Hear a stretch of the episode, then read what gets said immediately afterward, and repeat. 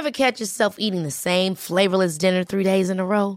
Dreaming of something better? Well, HelloFresh is your guilt free dream come true, baby. It's me, Keke Palmer. Let's wake up those taste buds with hot, juicy pecan crusted chicken or garlic butter shrimp scampi. Mm. Hello Fresh. Stop dreaming of all the delicious possibilities and dig in at HelloFresh.com. Let's get this dinner party started.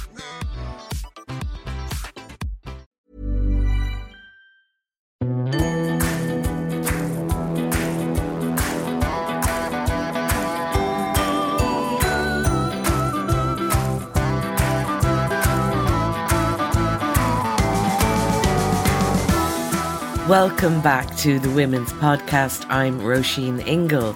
In this episode, I'm going to be talking to entrepreneur Edwina Dunn.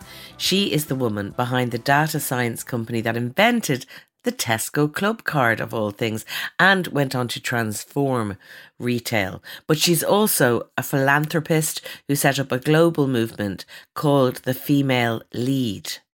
When I walked into all these boardrooms, it was all men when I was at school, all the heroes and leaders were men. When you Google leader, CEO, high achiever, it's all men.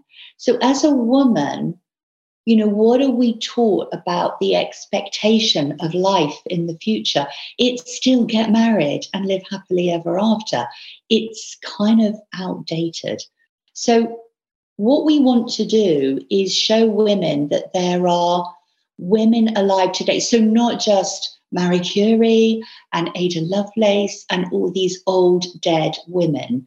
We want to show living, breathing, amazing women, high achievers. We want to share their stories. But before we hear more from Edwina Dunn, I want to tell you about a brilliant new book that's being launched this week. It's called The Road to Repeal 50 Years of Struggle in Ireland for Contraception and Abortion. It's edited by Therese Caherty, Pauline Conroy, and that wonderful photographer Derek Speirs. And it's a powerful look back over 50 years of activism by women in Ireland. It's full of photos, old pamphlets, loads of souvenirs from the time, and of course text, starting with the story of the Irish women's liberation movement, which burst onto the streets and screens of a society bewildered by women demanding equal status in the home and in the workplace. And that first meeting of the Irish women's liberation movement happened in the Mansion House in 1971, which is the same place where the book was launched this week. So I'm a bit biased because I launched the book for Pauline and Therese, uh, but I really cannot tell you how great it is. The book tracks the bitter backlash to the success of the Irish women's liberation movement that culminated in the Eighth Amendment being inserted into the Constitution in 1983. And it brings us right up to today and the incredible success of the Together for Yes campaign in repealing the Eighth. And it brings us up to abortion services being provided in Ireland today, even though, as we know, it's not perfect in terms of provision. As I said, I launched the book last night, but I really recommend it as a memento of everything Irish women have been through in fighting for our bodily autonomy. It's a really important book about remembering because when we look at America, we can see how there is no room for complacency when it comes to our rights. It's really a fascinating look back at the stories and struggles in the book. For example, 27 year old Mary McGee was a housewife from County Louth living in a caravan with her four children and her husband. That was back in the early 70s. She had experienced complications with her last pregnancy and was told by a doctor that having another child would put her life in danger. So, following medical advice, she ordered spermicidal jelly from England. But because contraception was banned in Ireland at the time, it was seized by customs. And this brilliant woman decided to challenge that in the courts. And in December 1973, the Supreme Court ruled in the case of McGee versus Attorney General and Revenue Commissioners that her constitutional rights to privacy in marital affairs were violated. It was a really significant case. And in a very happy coincidence, the road to repeal was launched on the day when free contraception for women and people aged 17 to 25 is being rolled out. So that was a huge um, moment as well. And it was a great time to sort of look at the 50 years of struggle. And we have come a very long way.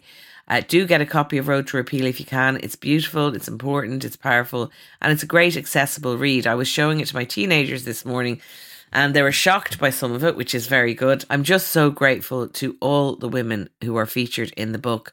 Without them fighting for our rights, Ireland would be a very different place for women today.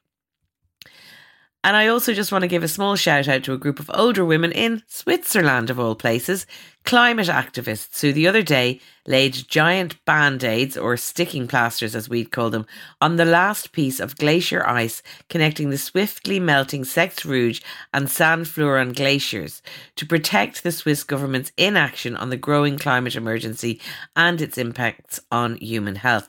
The group includes nine women who are part of Senior Women for Climate Protection Switzerland, which is an association that is challenging the Swiss government in the European Court of Human Rights. And they're challenging them on the basis that states should take care of their people, especially vulnerable groups like the elderly, from the climate crisis and its health impacts. So there's older women uh, making a stand, and it's going to be very interesting to see if women or people in other countries take similar action against governments who they perceive are not doing enough about the climate crisis. Now to today's episode. Edwina Dunn OBE is an English entrepreneur in the field of data science and customer centric business strategy. She's a pioneer in the field of big data and, along with her husband Clive Humby, created the Tesco Clubcard that helped Tesco become one of the biggest retailers in the world. They're a husband and wife duo who started their business in the 80s at home from their kitchen table and they've been working together ever since. In 2011, she and her husband sold their final stake in their company to Tesco for, wait for it, 93 million pounds and they went off to the Caribbean for a while, but they didn't stop working. They eventually set up a consumer insights company, StarCount.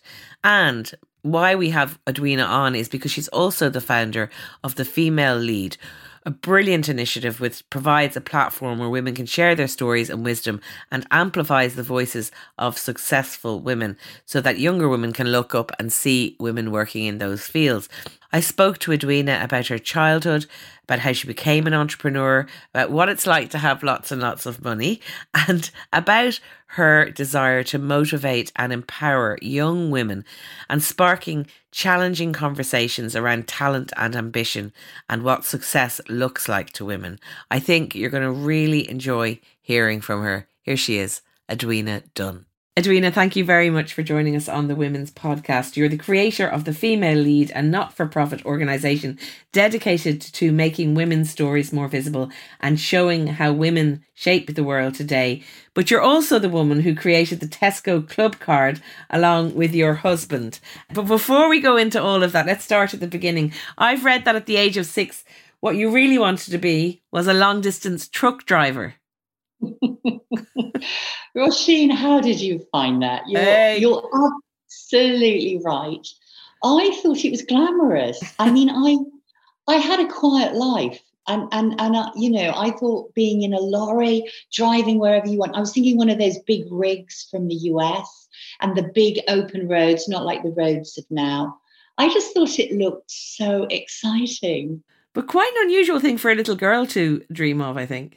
I was a tomboy. I used to walk around helping my father, and I used to sit banging nails into wood and and then I did marquetry. So I was quite a tomboy, really. Mm. And tell me about your childhood then, because you travelled a bit and moved around. Yes. Um, so my parents, after they married, went to live in Brazil, uh, Rio de Janeiro. My father was an engineer and he built power stations. And um, yeah, they went out there and they stayed for seven years and they had um, three children while they were out there. I was the middle one and rather sadly got born in England when they were on leave as opposed to Rio de Janeiro. So another kind of moment of slight regret, although Buxton, Derbyshire was very nice. It does sound lovely. It sounds it sounds quite civilized. And then you they did settle in England, like you say. So what were you like as a young girl and a young woman? Was there signs that you were going to become this very entrepreneurial, uh, creative minded person who could kind of see problems and know how to solve them? Which you know, you're the first person that's asked me about that period of my life. And I think back now, I mean, I always had a Saturday job. I got paid a pittance, but I worked in supermarkets, believe it or not, which I absolutely loved, um, on the cash thing, where you actually had a till back then. And um, but I had a babysitting business that I ran with my sister that was highly lucrative, and we used to do everything. We had very sad social lives, no boyfriends, so we were always available for babysitting.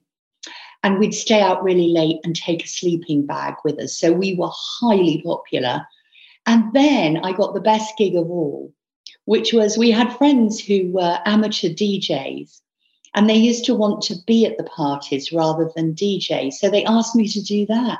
I used to get 10 pounds for a party and I would have the best fun, invite a friend, drink, and just play whatever records I liked. It was wonderful. So you were like a part-time DJ, a babysitting executive, um, at the Saturday job in the in the supermarkets.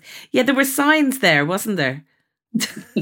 I think I was always I think I was always a worker and I had no money. It was the only way I ever got to go out. So yeah, it was my source for fun. You also won a scholarship to a school as well. So you must have been very bright and hardworking academically. Well, I think maybe, but also my father was a really he was ambitious for us. My father kind of taught himself. He did night school and he did i'm slightly ashamed to say this after all the years but he did practice 11 plus papers with us in the evening and so when the 11 plus papers came around for me they were just easy because we'd done lots of them and so i sailed through and i the convent I was at with the nuns basically said, Edwina, we never knew you were so clever. And I was like, hmm, okay, thank you. And I never actually confessed back then. That's incredible. I mean, I just must explain to our listeners that the 11 plus is this kind of, I don't know if they still do it so much anymore. It's gone really, isn't it? The 11 plus. I think they still do it in Northern Ireland in certain schools, or they did until recently. And it's this very hard exam that happens for kids when they're around 11 or 10 or 11, that kind of. I think mainly 10. 10. Yes. And it's, it's a big deal. And it sort of determined, it used to determine the course of your next bit of your academic life. So it was a lot of pressure on very young children. It was huge. I mean, my parents said to me, if you don't pass it, you go to the local comprehensive. And it, there was a big divide between grammar schools and comprehensive back then. So I went to a grammar school, um, which was actually half private. It was all a bit confusing. Um, and um, but the way I got in was passing this paper. So my parents never had to pay school fees again. It was a huge bonus. And what about your siblings? Did they also manage to to sail through like that? Well, it's still a slightly sore subject ah! in that my brother and I did, but we did do our homework, so to speak. And my sister, who's a bit carefree and the young one, didn't. So she did go to the local comprehensive. She's fine. She just survived fine. But yeah, it, it was a bit of a divide at the time. I love the way those things never really go. I bet it's something you still mention and still comes up now, decades later. So true. She got the ballet lessons, the horse riding. Yeah, yeah. To try and make it up to her. The guitar, the whole lot. Yes, yes. So let's talk about how you got drawn into the world of data science. Let's skip on a little bit because when you got into it, it was all very new. Of course, we know now that everybody's into it and everybody's researching what their customers are doing and what their trends are and all of that. It's, it's a big deal. But when you were kind of in it in the 80s, it wasn't such a, people didn't know what you were talking about, I imagine. So how did you find your way there?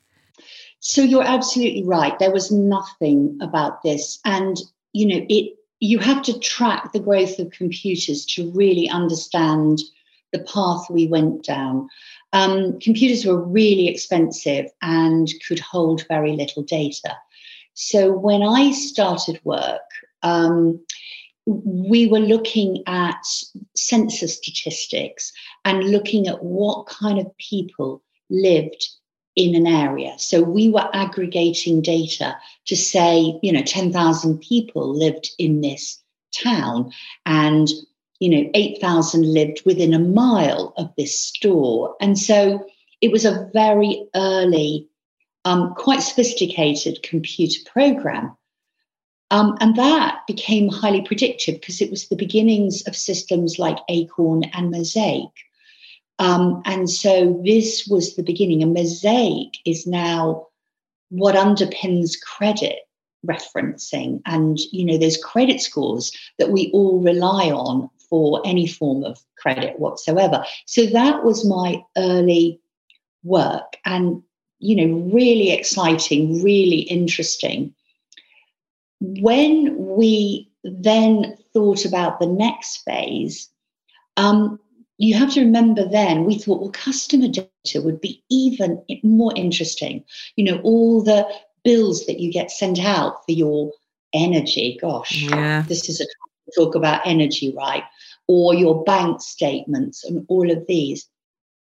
At the time when people sent these bills out they would throw away all the data after the bill had gone out. Nobody could afford to keep it online. Computers were that expensive.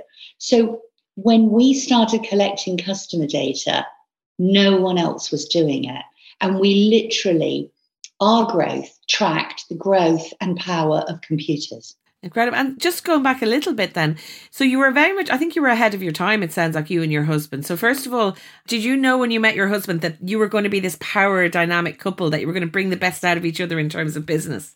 No, absolutely not. I was not I didn't think I was very career orientated. My mother was a, a wonderful mother, housewife, stay at home, um, do everything. And I, I thought, you know, I would meet a man, live happily ever after, and that I would have babies, and that would be my focus. And, you know, that was what you dreamt of at that time. It was, it was what we were, it was what was expected of women um, in that kind of period. And then I got to work, and the first day of work, I met the man who would then become my husband. And I remember thinking, oh, he's nice and he's clever, which was for me an unusual combination, you know, to think he's nice and he's clever. And um, it didn't happen straight away. But we did get married a year later. Wow. Which nowadays, again, is very fast. But there was a few stories around there. But anyway, we got married. We worked together in that business a long time as husband and wife. It was kind of frowned on. And I ended up reporting to the Americans, this big American consultancy. Um, we were just the little British outpost.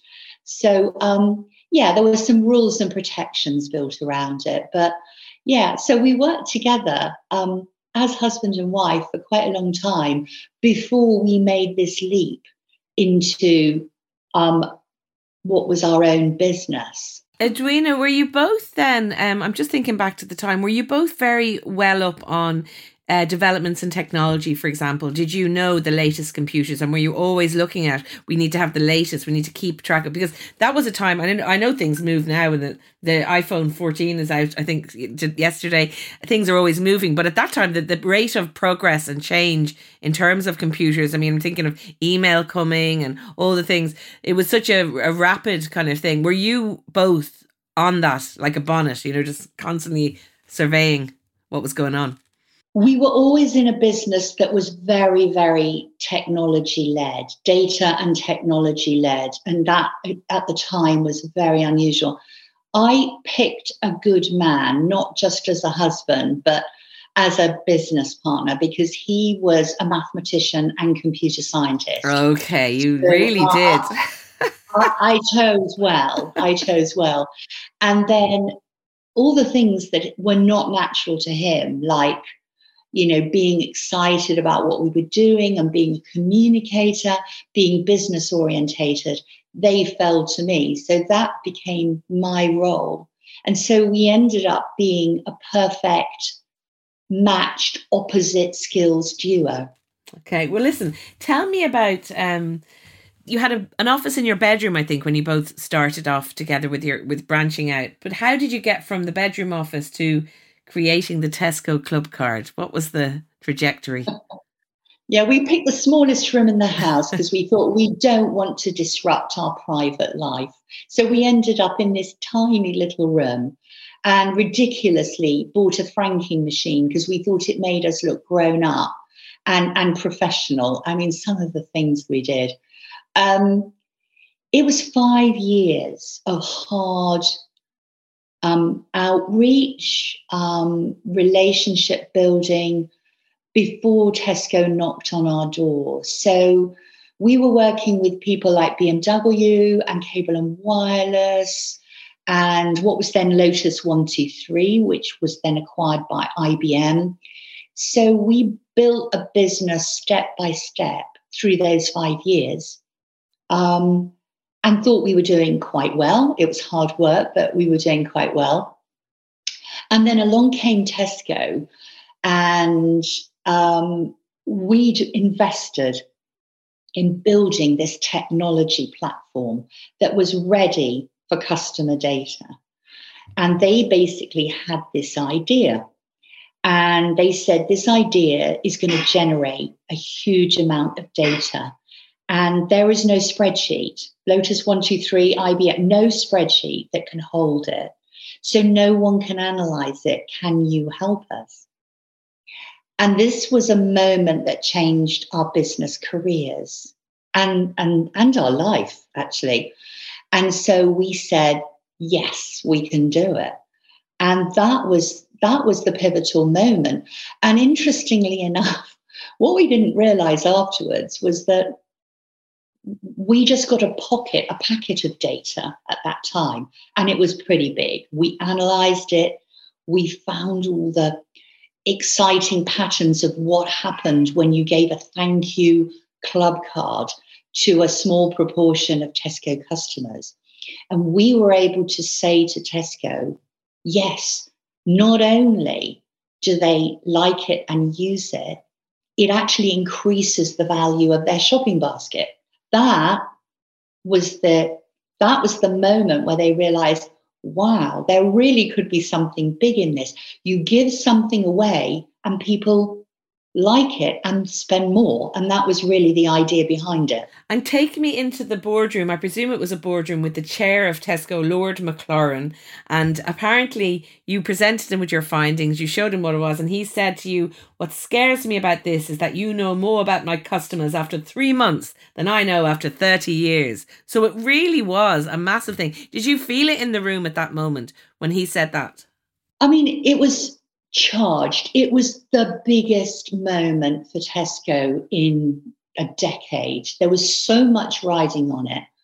And we were invited to present because, you know, the guy who'd commissioned us, a, a, a guy called um, uh, Grant Harrison, basically said, I know my bosses, I know the board, they're going to want to ask lots of questions and there is, you can't tell me enough for me to confidently answer those questions. So you have to go in directly, which was a very rare invitation from the board.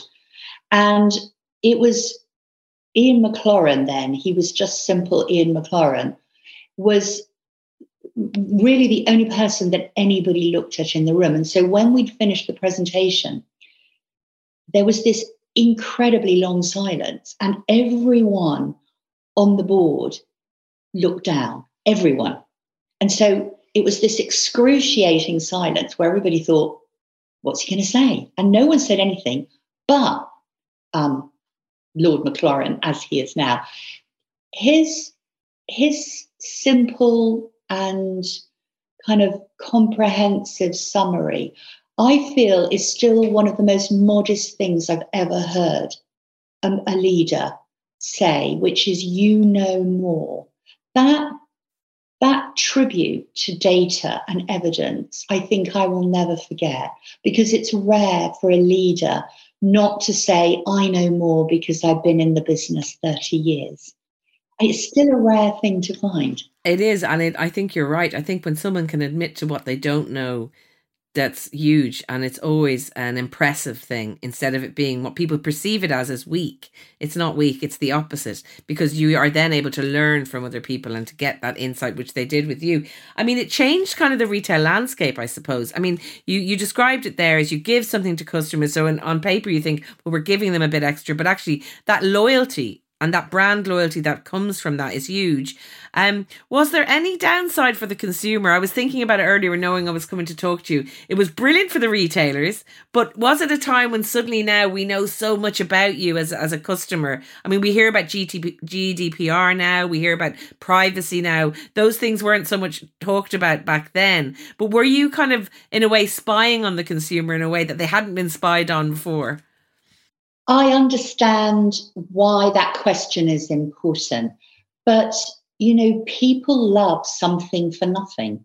And it was a very, very straight and true transaction, which is, you know, the data that Tesco collect is quite modest. It's the items that you put in your basket and you tell them how many people are in your household. So it's intimate, but they never look at an individual. In fact, their business, their brand would be destroyed if they ever broke that confidence of, of looking at more than a kind of respectable cohort of people. I mean, Tesco invested 150 million minimum per year in these rewards. 150 million pounds. That is a brave bold move and they did that right from the beginning. And so you know people were really getting um, value out of this. Of course what it enabled them to do was attract customers to visit them because what people do is they tend to shop around. And so what tesco were trying to do was get one more visit from people who shop around, or maybe just one more item in the shopping basket. Those two things, one more item, one more visit, equated to millions and millions of pounds, in billions, in fact. And Tesco actually doubled, doubled. So they were number two, nearly three in the marketplace. Sainsbury's were way ahead of them. They doubled their market share in less than three years incredible. And that's down to you and your husband kind of seeing that data. That's such a huge achievement. And i suppose all the copycat club cards must have come straight away as well when the people realized what tesco were doing. It took quite a long time. We were amazed. I mean we were called the secret weapon. That's what we were called. I mean i don't like to think of us as a weapon but it was a new science. It truly was do you know who came to us second? It was nobody in the UK. Nobody got it. Nobody really understood that it was the data. It was the Americans who came second, and they came and found us. And to our embarrassment, we didn't know who they were. You know, we'd heard of Walmart, ah. we'd never heard of Kroger. Walmart. It's like, who's Kroger? yeah. So, so we knew them, but Kroger, it's like, who are they? We found out they had three and a half thousand stores. They were something like a 70, 80 billion dollar company. Today, so we we then joined forces with them. They said to us, we want to do a Tesco. That's how they appointed us. We created a joint venture with them, this multi billion dollar company, sent out one of our best and brightest teams with the technology and the data knowledge. Today, they are over $120 billion. Astonishing. And Edwina, you're speaking of money. So let's talk about money because you sold your final stake in your business to Tesco in 2011.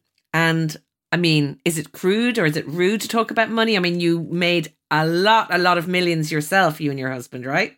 We did. We did. We, you know, we we perhaps as Brits would have been shy enough not to share that, but it was public knowledge because it was printed in the Tesco report. So we thought, you know, we're going to embrace it and we're going to say, you know, it was somewhere around the 91 plus million. And that's what we made. And it was all a bit of a, it was it was kind of never really thought it would happen. And you know, they just handed over the check. There were no quibbles. We made Tesco a lot of money, let's be honest. But we got the check. We spent a year saying thank you and goodbye to everyone around the world. And then we had a year off. And because um, we were tired. I mean, it was a it was a huge journey. 1,500 people um, around the world. So yeah, it was a massive, it was a massive undertaking and something I'm incredibly proud of. But we we'd done our time, and it was time to step back. But Edwina, can I just ask you? I mean, the idea of getting a check for that money and putting it in your bank, what does it feel like when you ha- have? I mean, I know you were probably doing okay before then. They were you're paying, you're being paid well, you were comfortable. You know, what's it like to have ninety million quid in the bank? Um, it's a really strange experience, and you think it will all be joy. But when you are business people who've grown from having nothing, really nothing, to that, there's a big weight of responsibility that lands on you. Will you be savvy in how you use it? Will it make you happier or will it make you worry? Will people treat you differently? It, it's surprising it's not all it's not all easy or a joy. And suddenly, you know, in truth, you become a target for everyone with a good idea and everybody with a good cause. And so you kind of slightly hide for a while because you don't know what to make of it all. Mm. Um, so you yeah. went you went to the Caribbean, you hid in a nice place.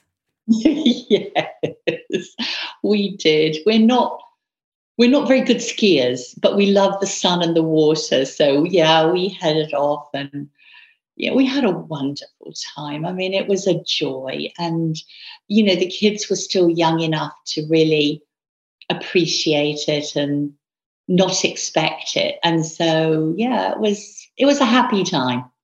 And this bit really intrigues me because I was, I'm just sitting here thinking, and I'm sure our listeners are, what would I do if I had 90 million quid in the bank? Would I ever work another day in my life? But you two workaholics felt that the pull of work back. Uh, tell me about that because was it both of you? Was it one of you more than the other? Or how did that happen? It's, you know, there were some things that are very core values to both of us. Curiosity is one of them. We are always fascinated by patterns in society or in data, particularly. And also, I think we benefited, I think we stayed young by having incredibly bright young people around us in the business. And you really miss that. You know, when you retire, you suddenly are exposed and with a whole heap of older people and it's not always as stimulating as in, and invigorating as you find young people who've got ideas and they want to achieve things. That's highly motivating.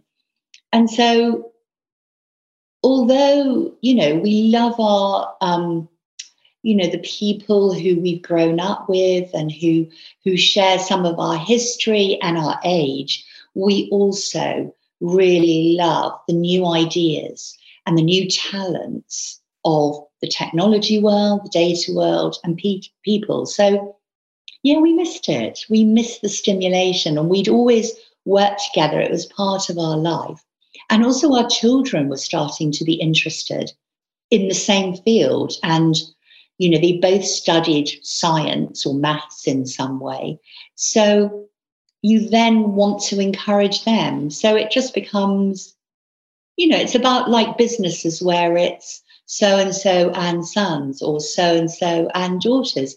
You want them to have the same fun and some of the same stimulation. But I suppose the danger or the worry must be as a high net worth individual, I think that's what you'd be described as, that your mm-hmm. kids will just want to coast on that and want to kind of just, no, my, you've got loads of money, just give me the money. I don't want to have to do anything. How did you navigate that st- side of parenting or did you need to? It sounds like they were quite motivated themselves. I, you know, that is a really important question. And I think it's one, you know, we all try and navigate in our own way. We, I think importantly, we always talked about the joy of achievement and progression um, and discovery. And we, we tried in a way to play down the trappings of simply a wealthy life because I, I think sometimes, you know, there is a certain entitlement to wealth that's unattractive. And if you cluster with people like that, you don't always have the nicest experience. And so I think, you know, our, our kids, they're not kids anymore, but our kids just found people who were on a journey trying to do something much more interesting and fun than people who could go into a VIP lounge and order a thousand pounds worth of ridiculously expensive champagne. Right. So you that you grew up as they grew up, you talked to them about the difference of things and the value of stuff and the importance of respecting other people too. Because I think that must be something if you're moving in that world where you have so much privilege, um, or access to cash, access to money, that you kind of might easily go down a road of looking down on other people who don't have that. I think I think it's underestimated how important in one's own life it is to feel um, respect for others and for others to respect you. And I don't think money is respect. I think how you got it, maybe, what you've done certainly is, or even what you might do is. And so I I think money can create enemies, it can create jealousy, it can create lots of negatives. It's it's not as easy as and as fun as it's made out to be. Okay, well, thank you for those insights into it. It makes me feel a little bit better that I don't have 90 million in the bank, but I still think it would be quite a nice experience. Going on to the female lead and what brought you into that. Um, obviously, I would imagine data science, especially at the beginning and probably still to this day, very male dominated. And you were walking into a lot of rooms with a lot of men uh, in in chairs and a lot of men in, in important positions. Um, so you have seen that. And what what what was that like for you as a as a woman in business um, in a male dominated sector? How did you find it? Were there some dodgy moments and some different challenges because of your gender? Oh, for sure a lot. And I think the thing that kept me going and got me through it was my utter belief and confidence in what we did. And so I've always focused on outcomes and, you know, the, the end results. Um, because if you worry about the process, um, I don't think you ever really fit in. I mean, you know, I, I remember one time the the top guys at Tesco said to me, um, "Oh yeah, you need to come to this meeting," and I was like, "Okay." And I said, "Where is it and what time is it?" And they said, "7:30, Welwyn Garden City." And I I was living in Chiswick with children, and I was like, "I'm really sorry, I can't do that." And they were like, "What do you mean you can't do it?" It's like, "No, I can't do it because I've got children and I'm a mother." Did you know that? And it was like, Oh, okay. Well, can someone else do it? And I said, Probably. And that was it. But so there were lots and lots of times where you kind of get, you know, the assumptions are it is a man's world. I mean, those men had children. I was going to say they were dads. Didn't stop them, yeah, did it? no, it didn't stop them. And there's a kind of there was very much a macho culture of let's start really early um, and not stop for lunch and all of these things. And that happened all over the world. I mean, gosh, when we went to Korea, it was even harder. So this was the business acquired by Tesco in Korea um, called Home Plus. And the leadership there was ex Samsung. Oh. I mean, really powerful dynasty, but it's a male dynasty. And so you walk into that and you are just a completely foreign body. And um, yeah, there are lots of challenges, lots of challenges. So we should talk about. I mean, I, mentioned you going back to work. You set up another company with your husband called StarCount, and this is in uh, data as well. What did you feel you still had to achieve? That's another thing because you'd done a huge amount and you made a lot of money. And is there still mountains to climb? Then is that is that what you felt? Yes, yeah, it was the curiosity element. So when we st- when Clive and I met and we started work, we were classifying people by where they live.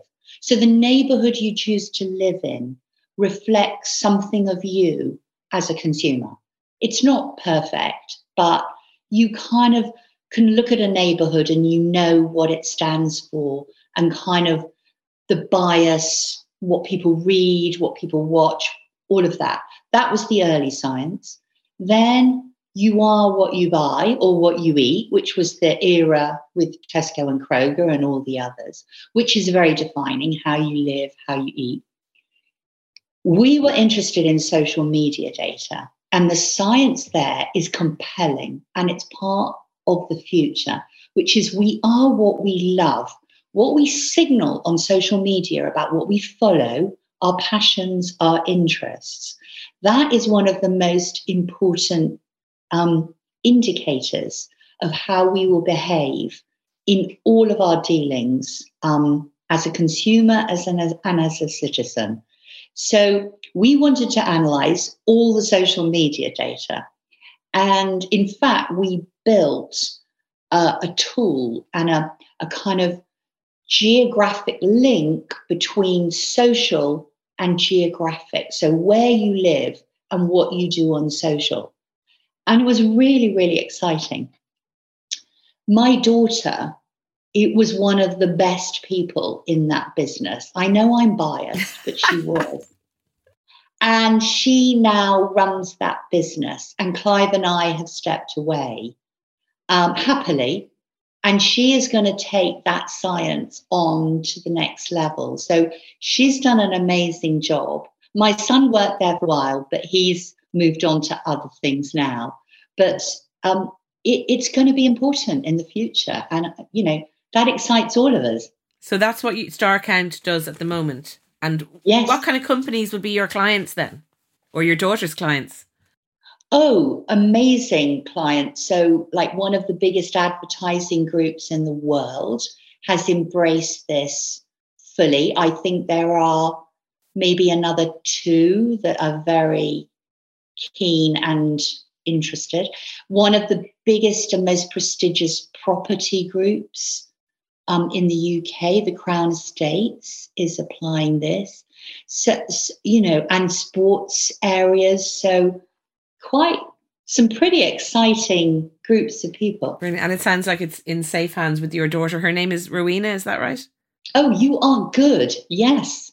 I don't think I realized how close it was to my name. I'm slightly embarrassed about that. It's not that close. It could be worse. I mean, don't beat yourself up about that. I think it's fine. It's a lovely name. Ever catch yourself eating the same flavorless dinner three days in a row? Dreaming of something better? Well, HelloFresh is your guilt free dream come true, baby. It's me, Gigi Palmer. Let's wake up those taste buds with hot, juicy pecan crusted chicken or garlic butter shrimp scampi. Mm. Hello Fresh. Stop dreaming of all the delicious possibilities and dig in at HelloFresh.com. Let's get this dinner party started. A lot can happen in three years, like a chatbot may be your new best friend but what won't change? Needing health insurance. United Healthcare Tri Term Medical Plans, underwritten by Golden Rule Insurance Company, offer flexible, budget friendly coverage that lasts nearly three years in some states. Learn more at uh1.com. Now, let's talk about the female lead. The original idea that you had in telling women's stories, and I suppose it's the idea that women's stories aren't often front and center. There's such amazing women who have done things throughout history who never got the kind of kudos that, that their male counterparts got. But your original idea was a movie, even though you're not a movie maker. I was outrageously, I mean, I've never seen barriers, and, and I don't think I've ever truly been aware of talent versus expectation. But I did want to make a movie. I thought it'd be so exciting, glamorous. And then I found out how incredibly difficult it is to write a script and for it not to be cheesy or corny. It was a big wake up call. So you ditched that idea, but then the female lead um, has been a, a huge success. You've got I mean, you've got 2.4 million followers on Instagram. I'm just, I'm now. This is me being very single. You didn't buy any of those, did you, Edwina? They're real followers. We bought nothing. In fact, we've got, I think it's like 3.4 or 5 on LinkedIn. And the guys at LinkedIn said to us, we have never seen anything grow organically as we watched the female lead. They were amazed and very complimentary. So it's all been organic. And I do genuinely believe it's because we don't have any bias at all in terms of an owner or a brand advertising strategy. We listen to women and we amplify their voices. So I think people understand when they hear something that it is just the truth. It, it may not be nice, but it's the truth. So tell us about the female lead. What does it do? What are some of the projects that you've uh, run? Well, so going back to your point, when I walked into all these boardrooms, it was all men. When I was at school, all the heroes and leaders were men. When you Google leader, CEO, high achiever, it's all men. So as a woman, you know, what are we taught about the expectation of life in the future? It's still get married and live happily ever after. It's kind of outdated. Um, it's lovely, but it's outdated. And so, um, and one in two marriages end in divorce. It's it's a sad truth. So, what we want to do is show women that there are women alive today. So, not just Marie Curie and Ada Lovelace and all these old dead women. We want to show living, breathing, amazing women, high achievers. We want to share their stories and show that, you know, they didn't get there overnight. They're not celebrities who are airbrushed and who just overnight became the Kardashians or, um, you know, I don't know, someone else, the Love Island team. It doesn't happen like that. We wanted to show real women. And we wanted to give this to schools. So we wanted to get in front of girls and boys when they hadn't given up yet on the idea of who they could be and how successful they could be. Um, and so that was really the idea. So we started with a book then we made films. We gifted those to schools and we thought, oh, job done.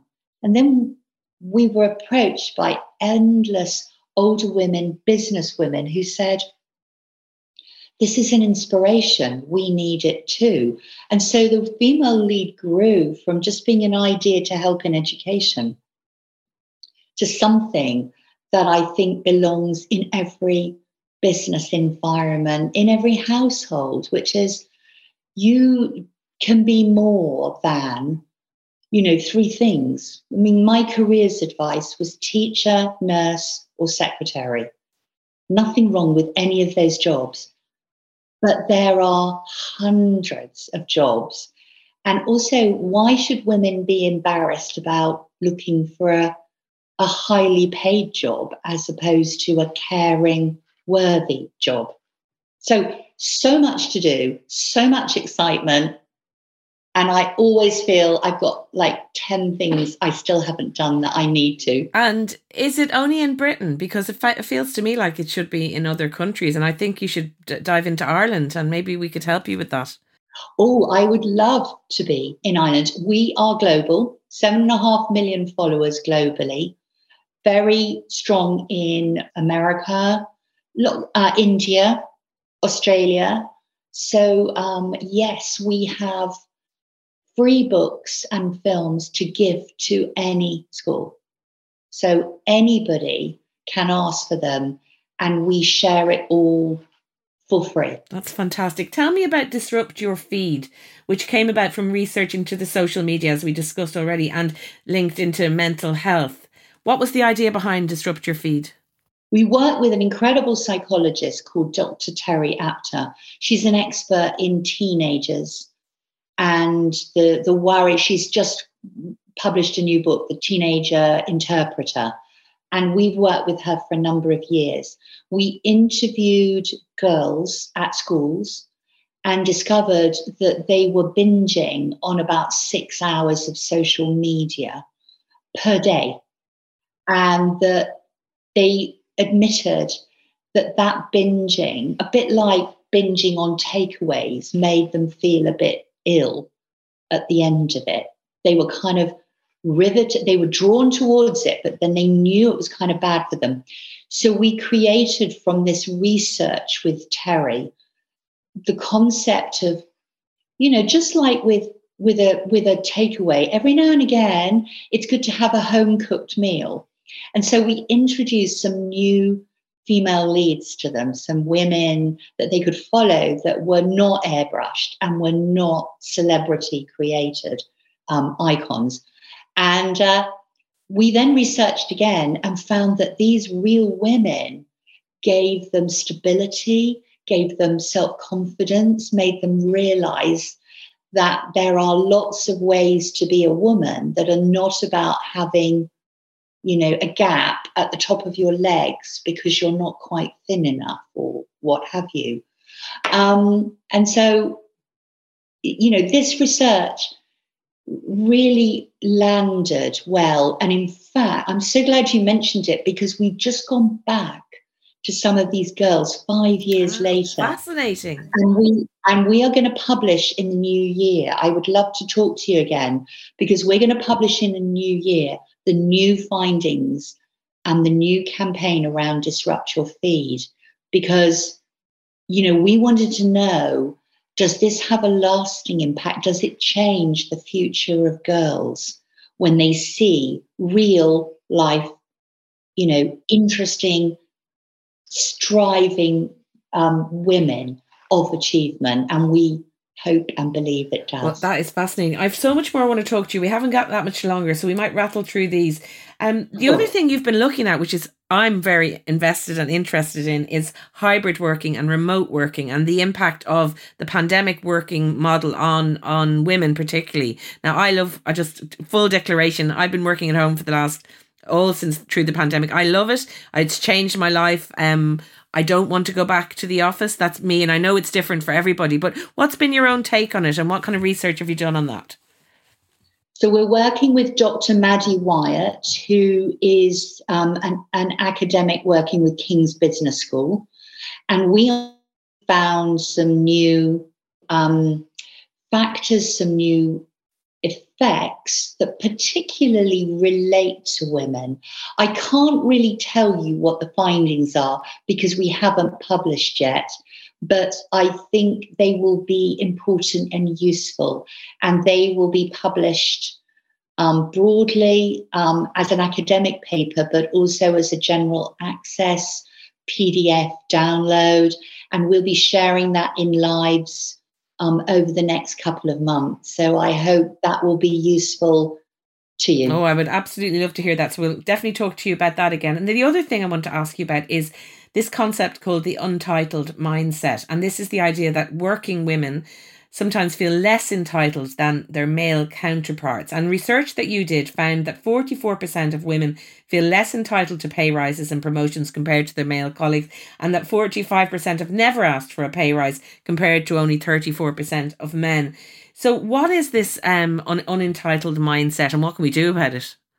Well, first and foremost, this is not a criticism of women. Women are clever, they are confident, they are ambitious but society tilts the platform to men. So the workplace has been designed by men for men.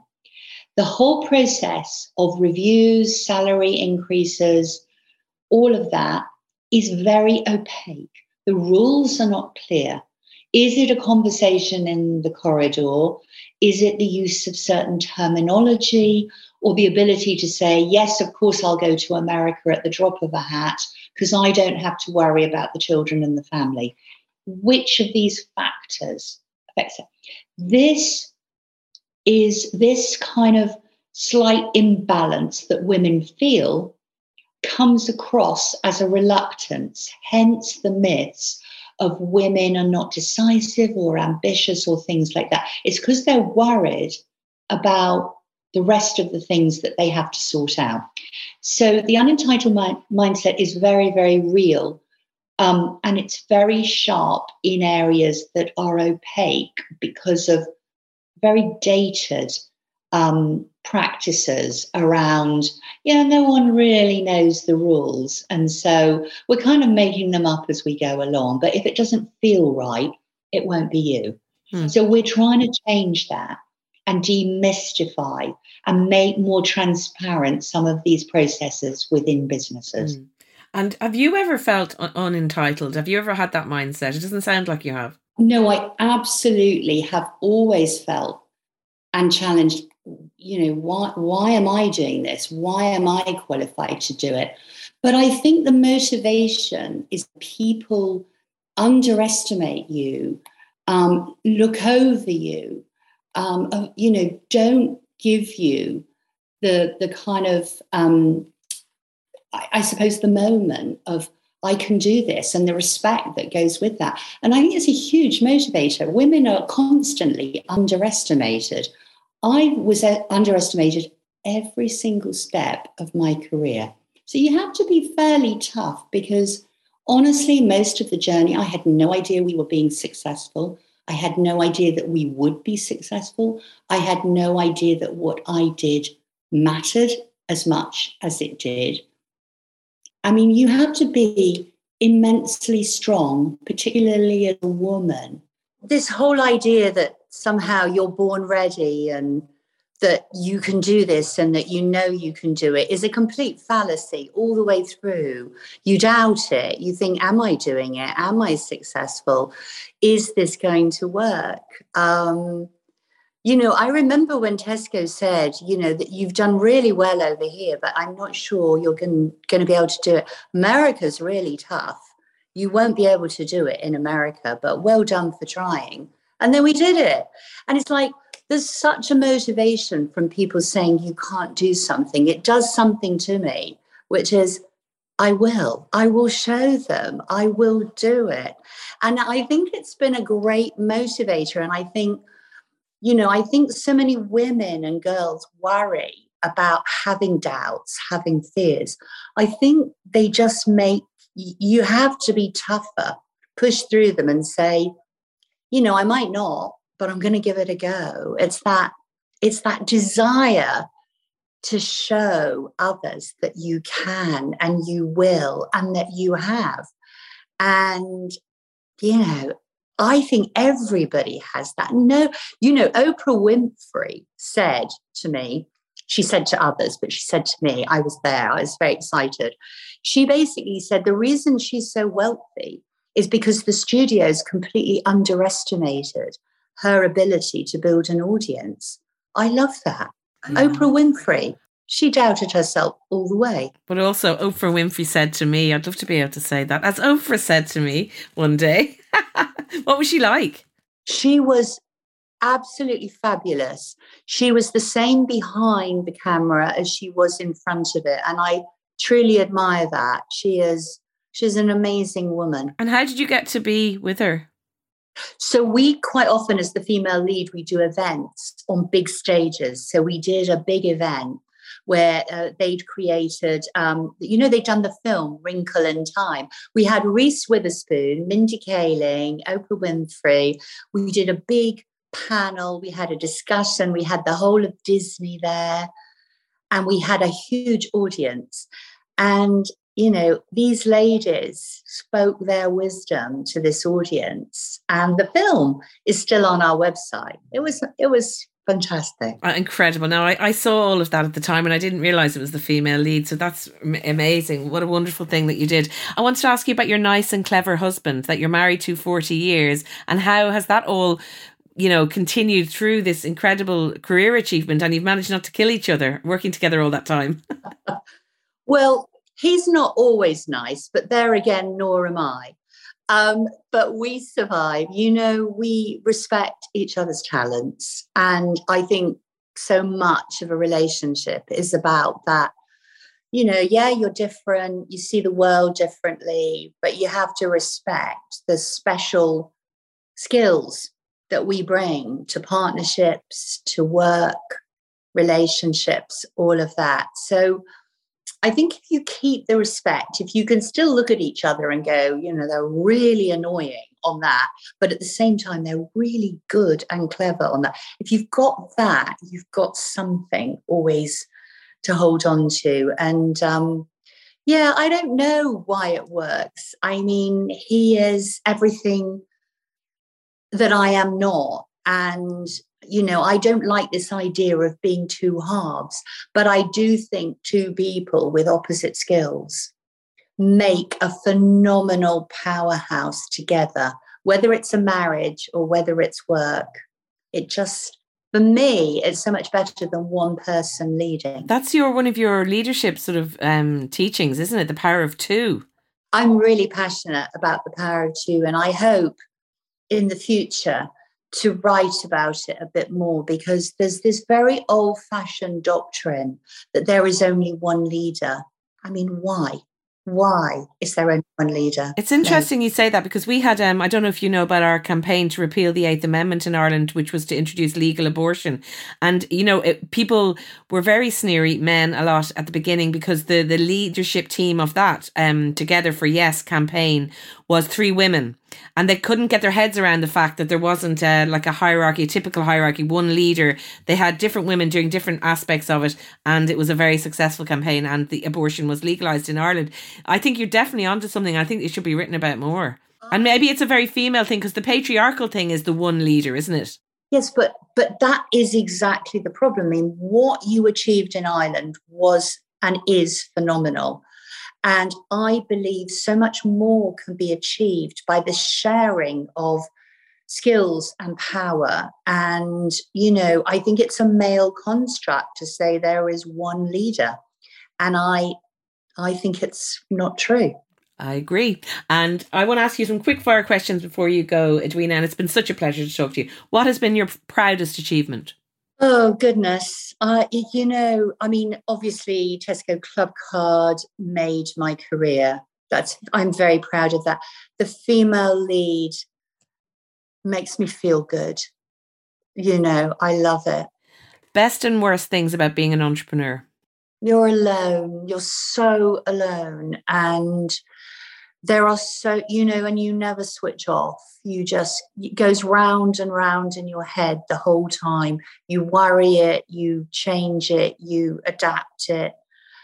It's it's lonely being an entrepreneur and and that's why women have to help each other because women have that spirit in them and they should not be encouraged to compete with each other. And what about the best thing? Oh gosh, it's like it's the only race I will ever win, Roisin. I, I can't I can't win a normal race. I can't climb a mountain, but I can win in business. And oh my God, that's so much fun. Brilliant. And what is next for you? Are you ever going to fulfill your dream of being a glamorous truck driver? uh, yeah, I think I discovered Aston Martins before then, which kind of slightly changed my mind. But no, I'm I'm not a fast car person anymore. Um, the world's changed. So um, yeah, um, will I ever be? And you know, I lost the desire to travel the world, having done a global business. Now I love all the things that are about friends and family and celebrating but I still love the idea of doing what you just said, the power of two, writing something like that. So I have endless ambitions. And then still. just another nosy question about your spare time and you and your husband and what you like to spend your money on and what you like to do for a good time. What's your indulgences? Oh, anything to do with the water, the sea, the sun, always. We love it, absolutely love it. We've just had a party. We did a big fancy dress party for all of our family and friends. And after COVID, it was just the most wonderful thing to do to remember that that is the only thing that really counts family and friends. Well, it's been an absolute pleasure talking to you, Edwina. And um, thank you for coming on. And we've two reasons for you to come back. So I do hope you will. Uh, you've been a great and interesting interview. I've thoroughly enjoyed it, Roisin. That's it for now. Thank you so much to Edwina Dunn. And again, that book I mentioned earlier is called Road to Repeal. Do keep an eye out for it in your bookshops. The podcast is produced by me, Roisin Ingle, and by Suzanne Brennan with JJ Vernon on sound. Get in touch with us on social at IT Women's Podcast. We're on Twitter and Instagram, or email us, the Women's Podcast at irishtimes.com. Mind yourselves, and I'll talk to you next time.